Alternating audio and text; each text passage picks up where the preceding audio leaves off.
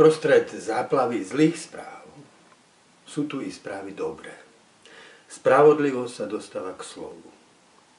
Vyšetrovatelia rozpletajú pradivo vzťahov zločineckej skupiny, ktorá korumpovala právo a chránila zločincov. Pracovala pod ochranou bývalej vlády a slúžila jej záujmom. Niektorí skeptici sa usmievajú. To sa nepodarí, je to iba búrka v pohári. A predsa, Kočner, ktorý bol pod ochranou bývalej vlády nedotknutelný, je dnes odsúdený. Niečo také by sme si donedávna nevedeli ani predstaviť. Na spravodlivosť sme si navykli ako na samozrejmosť. Keď sa k slovu dostáva spravodlivosť, vzbudzuje to údiv. Prečo je to tak? To je naša téma. Nesamozrejmosť. Spravodlivosť. Čítanie z 5. a 8. kapitoly knihy Kohelet. Ak vidíš v krajine útlak chudobných, porušovanie práva a popieranie spravodlivosti, nediv sa tomu. Lebo na vysoko postaveného dozerá vyššie postavený a na nich oboch dozerá ešte vyšší. Všetok zisk z obrábanej zeme v krajine patrí kráľovi. Kto miluje peniaze, nemá ich nikdy dosť. A kto miluje hojnosť, nikdy nie je spokojný. Aj to je márnosť. Ak sa množí majetok, množia sa i tí, čo ho míňajú. Aký úžitok z neho majú jeho majiteľia, okrem toho, že ich teší pohľad na to množstvo. Spánok pracujúceho je sladký, či jedol málo, či veľa. Nemiernosť však bohatému berie spánok. Videl som pod slnkom i toto trpké zlo. Nahromadené bohatstvo majiteľ stráži, je mu iba natrápenie. Môže výjsť na zmar nejakou nehodou. Ak má syna, nič mu nezanechá. Človek vyšiel nahý zlo na matky. Ako vyšiel, tak sa i vráti. Neodnesie si v rukách nič zo svojej námahy. I to je trpké zlo. Každý odíde, ako prišiel. Čo získa svojou námahou? Iba sa do vyčerpania hnal za vetrom. Po všetky dni jedával v tme, v napätí, v bolesti a hneve. Videl som, že človek vládne nad druhým človekom na jeho škodu. Videl som svojvoľníkov pochovaných na svetom mieste, no tí, čo konali správne, upadli v meste do zabudnutia. Aj to je márnosť. Keďže sa rozsudok nad zločinom nevykonáva rýchlo, v ľudských srdciach rastie odhodlanie konať zlo. Hoci darebák koná stovky zločinov. Užíva si dlhý život. Ak vidíš v krajine útlak chudobných, porušovanie práva a popieranie spravodlivosti, nediv sa tomu. Napísal Kohelet. Cez riadky vidíme jeho trpký úsmev. Je naozaj, je naozaj nespravodlivosť taká samozrejma? Príroda je voči spravodlivosti ľahostajná. V krutom boji o prežitie uspejú najprispôsobivejší. Podľa Richarda Dawkinsa proces evolúcie usmerňuje sebecký gén. Človek sa voči ohrozeniam neľutostného prostredia zabezpečil múrmi spoločenských inštitúcií a civilizačných výtvorov. Stáročia rozvíja vznešenú ideu spravodlivosti. Napriek tomu, práve vo vnútri takto zabezpečeného sveta zakúša nové formy bezprávia. Deje sa tak paradoxne práve z moci inštitúcií, ktoré mali spravodlivosť chrániť. Nediv sa nespravodlivosti. Prečo to Kohelet hovorí? Predpokladá azda, že človek spravodlivosť očakáva? Kde sa v nás vzalo takéto očakávanie? Môj argument proti Bohu bol, že vesmír sa mi javil ako krutý a nespravodlivý. Napísal C.S. Lewis.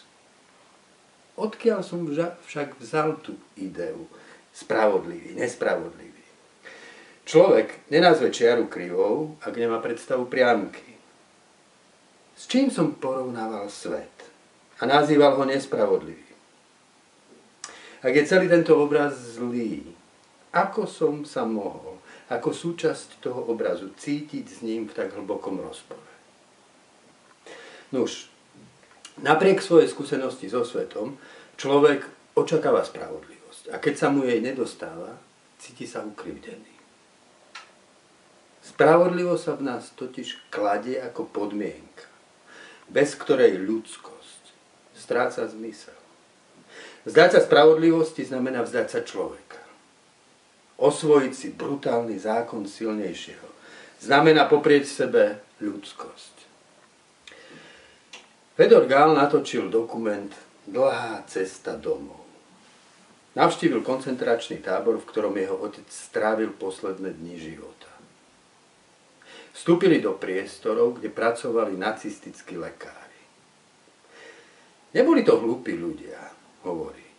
Naopak, boli to veľmi inteligentní, vzdelaní lekári. Tu robili svoje experimenty na ľuďoch. V ich očiach nepredstavovali nič, iba bezduchú živú hmotu. No kde si predtým sa muselo s nimi stať čosi strašné. Zabili v sebe človeka. Kohelet vie o idei spravodlivosti v ľudskej mysli medzi svetom, ktorý človek utvára, a medzi ideou v jeho mysli je rozpor. Boh vložil väčnosť do srdca človeka. Napísal Kohelet. Človek si sebe nesie nejasnú ideu dokonalosti. A k nej patrí i idea spravodlivosti. Ľudskosť nemožno pochopiť bez toho, aby sme si všimli toto tajomné miesto, kde sa ľudského sveta dotýka svetlo Boha. Spoločnosť si nad sebou ustanovuje vládcov, inštitúcie legalizovaného násilia. Prečo? Štát trestá a má monopol na fyzické donúcovanie, napísal Paul Ricoeur. Jednotlivcom odňal právo, aby si sami zjednávali spravodlivosť. Vzal na seba všetko rozptýlené násilie, odkaz prapôvodného boja človeka proti človeku. Proti každému násiliu sa môže jednotlivec odvolať k štátu. Štát je však poslednou inštanciou, inštanciou, proti ktorej nie je odvolania. Už proti živelnej agresivite, boja životných záujmov, kde zväčša vyťazí ten najagresívnejší, ľudská pospolitosť nastoluje vládu objektívneho práva, rovnakého pre všetkých, založenú na idei spravodlivosti. Tu stojíme pred hlbokým paradoxom. Inštitúcia politickej moci, utvorená na to, aby zjednávala spravodlivosť, sa často sama stáva nástrojom nespravodlivosti. Prečo? Lebo nad vysoko, lebo nad vysoko postaveného dozerá ešte vyššie postavený a na nich dozerajú ešte vyšší. Odpovedá Kohelet. V každej forme vlády, či vládne monarcha, aristokracia alebo volení zástupcovia ľudu, sú tu vždy nadriadení a podriadení. Na, nad vysokým je vyšší a nad nimi sú ešte vyšší. Vzťah nadriadeného a podriadeného má systém chrániť pred zneužívaním moci. Ak by bol spoločenský systém neosobným strojom, stačilo by nastaviť dobre premyslené parametre zákonnej, výkonnej a súdnej moci, taký stroj by azda produkoval spravodlivosť. Lenže základným silovým prvkom spoločenského stroja je človek s túžbou po väčšnosti v srdci. Túži po šťastí po úplnom naplnení. Tá túžba je v ňom absolútna.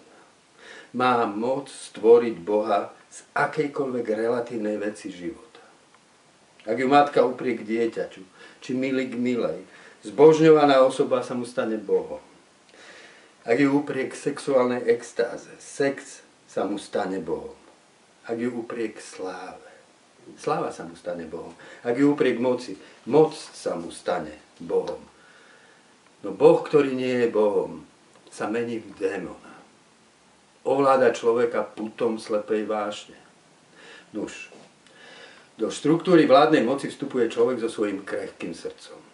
Číha tu na neho jedno z najzvodnejších pokušení. Inštitúcia svoju moc zaklada na ekonomickej sile.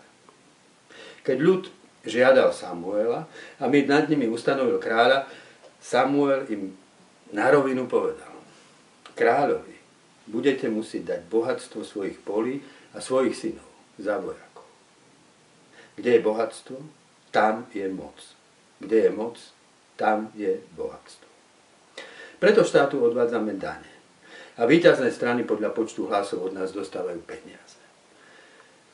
Už na to, aby mohli vstúpiť do súťaže o hlasy voličov strany, potrebujú peniaze. Finančné skupiny preto nad politikmi ľahko nadobúdajú moc.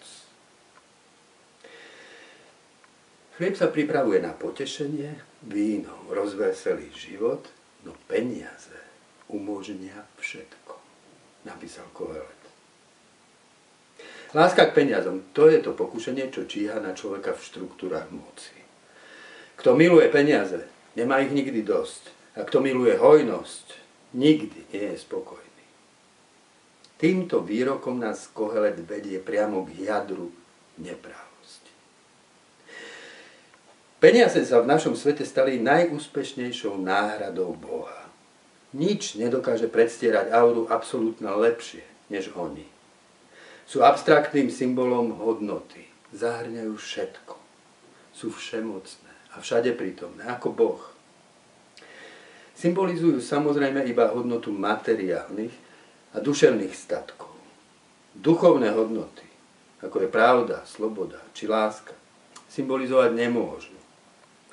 Ak by sa človeku podarilo celkom v sebe poprieť ducha, peniaze by sa azda stali jediným všemocným, všade prítomným Bohom nášho sveta. Všimol si to už Voltaire. Pokiaľ ide o peniaze, Všetci sú rovnakého náboženstva, napísal. Pavel si zase v liste Timotejovi povzdychne. Koreňom všetkého zla je milovanie peňazí. Už útlak a nespravodlivosť sa ži, živia láskou k peniazom. Okolo nej sa utvára zlovoľná vzájomnosť, čo viaže vyšších s nižšími v štruktúre moci prevracia zmysel inštitúcie proti jej vlastnému poslaniu. Zakladá falošnú lojalitu.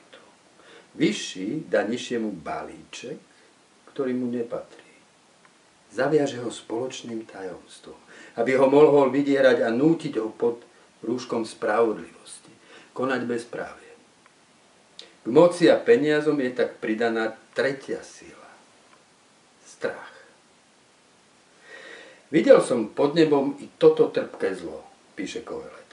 Nahromadené bohatstvo majiteľ stráži je mu iba natrápenie. Poznáte tie novodobé pánstva, obohnané vysokánskym múrom, strážené ochránkou a kamerovým systémom. Potláčaná spravodlivosť hromažďuje v sebe spravodlivý hnev.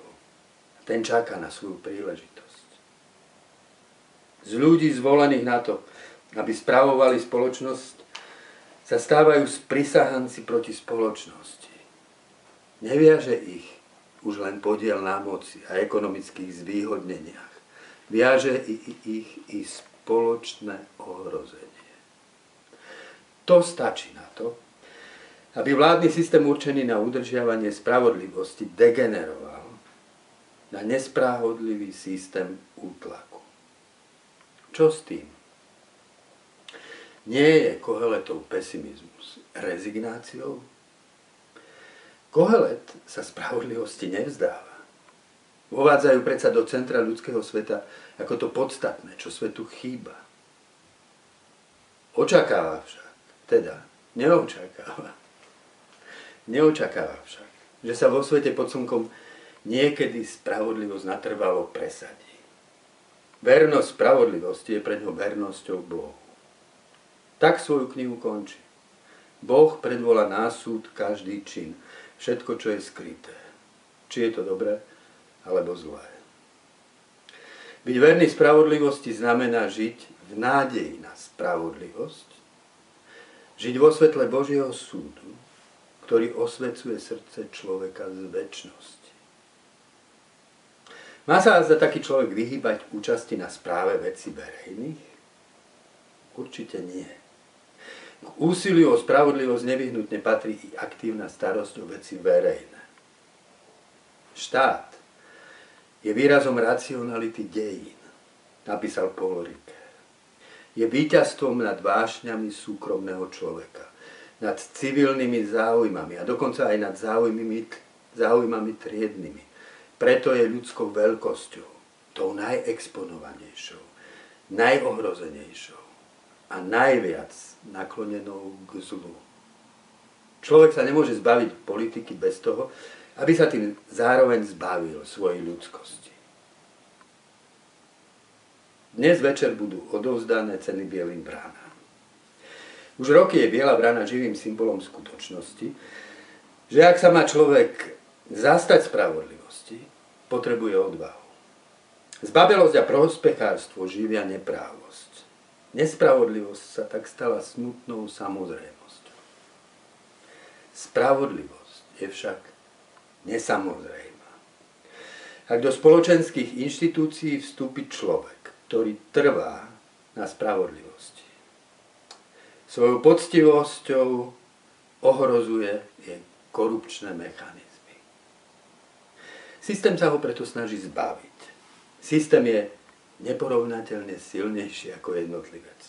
Svojim trvaním na spravodlivosti preto taký jednotlivec ohrozuje sám seba. Najpodstatnejší zápas sa však odohráva v skrytosti, na boisku, ktorým je srdce človeka. Nekonečná túžba po plnosti života nás môže zaslepiť vášňou a pripútať k modlám moci a peňazí. Spravodlivosť vo mne začína až tam, kde sa vzdávam lipnutia na moci, bohatstve, úspechu a spoločenskom seba presadení. Tam, kde odano spravodlivosti, dobrote a láske staviam nad seba samého.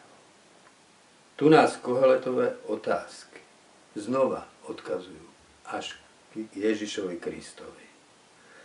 Blahoslavení, hladní a smední po spravodlivosti, lebo oni budú nasytení blahoslavení, prenasledávaní pre spravodlivosť, lebo ich je nebeské kráľ.